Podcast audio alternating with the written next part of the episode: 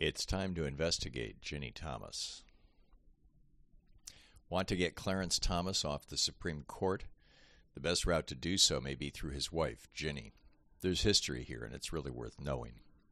Back in March, I shared with you the story of how Senator Strom Thurmond torpedoed LBJ's plan to make Abe Fortas Chief Justice. Fortas was then the most liberal justice on the Supreme Court by running the Abe Fortas Film Festival, showing porn movies to men in the Senate on a continuous basis for weeks. Thurmond dragged the process out long enough that Johnson's term expired and Vice President Hubert Humphrey lost the election to Richard Nixon, who'd committed treason to win the White House by cutting a deal with the Vietnamese to turn down the peace deal they'd negotiated with LBJ. Once Nixon became president, he put Warren Burger on the court and into that top slot. But that's only part of the story, and the rest of it, particularly in light of the most recently unearthed, nakedly corrupt behavior by Clarence Thomas, brings forward a possible solution to the unwillingness of the Supreme Court to police themselves and Congress's inability to begin impeachment hearings. No Supreme Court justice in history has been either prosecuted or removed by impeachment. Samuel Chase was impeached in the House in 1805, but the Senate failed to convict and remove him from office. But Richard Nixon figured out how to get one off the bench, specifically the ultra liberal Abe Fortas. And there's a lesson in that experience for us today. While Nixon's motives back then were entirely partisan and corrupt, the court today faces a genuine crisis of confidence that shakes Americans' trust in their government. And credibility is the only tool the court has to enforce its decisions. As Alexander Hamilton pointed out in Federalist 78, quote, the judiciary, from the nature of its functions, will always be the least dangerous to the political rights of the Constitution because it will be least in a capacity to annoy or injure them. The executive not only dispenses the honors but holds the sword of the community. The legislature not only commands the purse but prescribes the rules by which the duties and rights of every citizen are to be regulated. The, judici- the judiciary, on the contrary, has no influence with either the sword or the purse no direction either of the strength or of the wealth of society, and can take no active resolution whatsoever.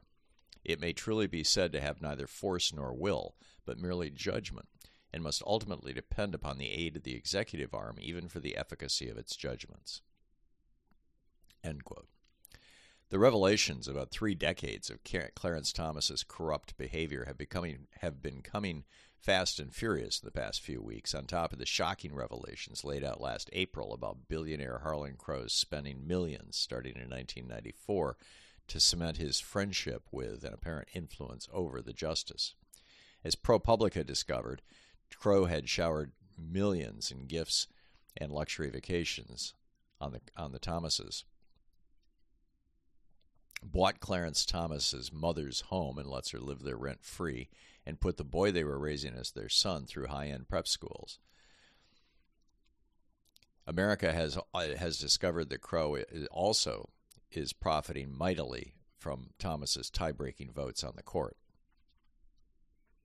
For example, last week Thomas was the tie-breaking vote to cut to gut federal reg, uh, protections for half the wetlands in America, putting the most ecologically diverse and fragile ecosystems in the country up for commercial and residential development. Lever News is reporting that this accomplishes a goal that Crow's companies and the trade associations they're members of have been working toward for years, perhaps even decades. They've spent millions on lobbying, court battles, and submitting amicus briefs, friend of the court briefs, in federal courts, including specifically advocating for the outcome Thomas assured with his tie breaking vote in last week's Sackett v. Environmental Protection Agency case.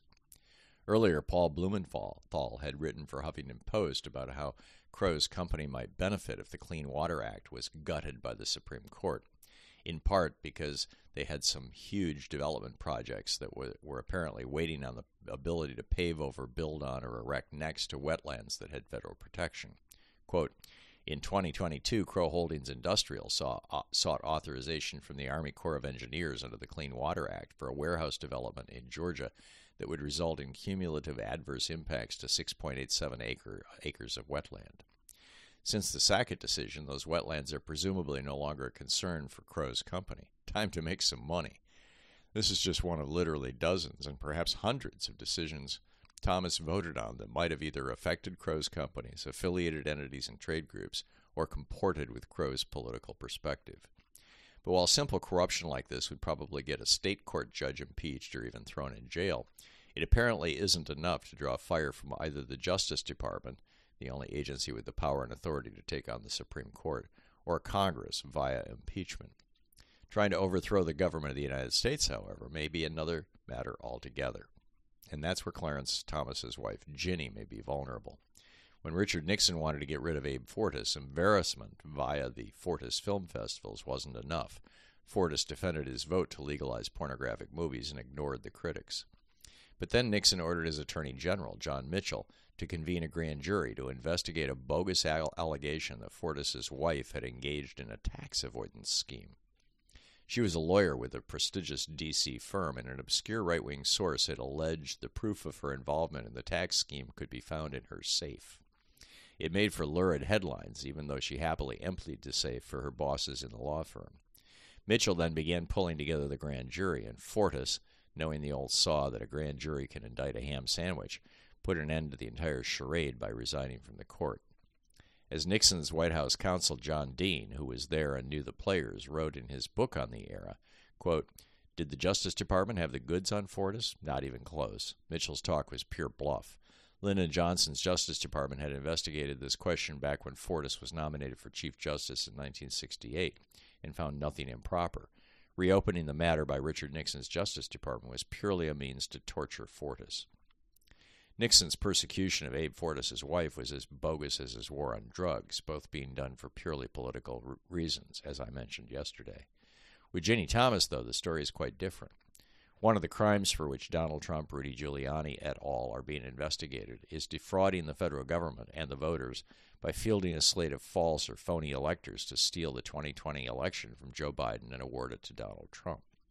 The Washington Post obtained messages copies of messages Ginni Thomas sent to more than half the Republican legislators in Arizona and multiple ones in Wisconsin, encouraging them to do just that. She wrote, quote, as state lawmakers, you have the constitutional power and authority to protect the integrity of our elections, and we need you to exercise that power now. Never before in our nation's history have our elections been so threatened by fraud and unconstitutional procedures asking them to watch a video purporting to prove the election was stolen that's since been deleted from YouTube for violating their terms of service, Thomas concluded her message with, Please consider what will happen to the nation we all love if you do not stand up and lead. The Post, also in a separate article, documented multiple clear violations of ethics norms committed by the Thomas couple, some of which may rise to the level of violations of law. Additionally, it's po- possible Ginni Thomas was involved in the organization of January 6th, although she has denied it publicly. Only an investigation by an agency with subpoena power like a grand jury could determine the truth. As the New York Times Magazine noted in February of last year, quote, Dustin Stockman, an organizer who worked with Women for America First, which held the permit for the Ellipse rally, said he was told that Ginni Thomas played a peacemaking role between feuding factions of rally organizers so that there wouldn't be any division around January 6. The way it was presented to me was that Ginni was uniting these different factions around a singular mes- mission on January 6, said Stockton, who previously worked for Bannon. A federal grand jury investigation of Ginni Thomas would serve several purposes. First, it would demonstrate that there can be consequences for blatant corruption by members of the court and their families, thus serving as a deterrent to future corrupt practices by other or future justices. Second, it could shed light on some of the behind the scenes actions around the January 6th attempted insurrection and the effort to overthrow the election through the criminal fake elector scheme. Third, it may provoke Clarence Thomas to finally pack it in and leave the court, as his predecessor Abe Fortas did back in the day. Given his apparent fear of appearing partisan, it's unlikely Attorney General Merrick Garland will take an action like this on his own or directly through the DOJ. After all, he dithered and ignored Trump's clear criminality for almost two full years until he was shamed into doing something by the public January 6th committee hearings. But if there's enough pressure, it may provoke him to appoint a surrogate, a special counsel, to convene a grand jury and begin the necessary investigations. And it's entirely possible, after Jack Smith sends Donald Trump to prison, please God, that he'll have some time on his hands, which could be well spent sticking around Washington, D.C.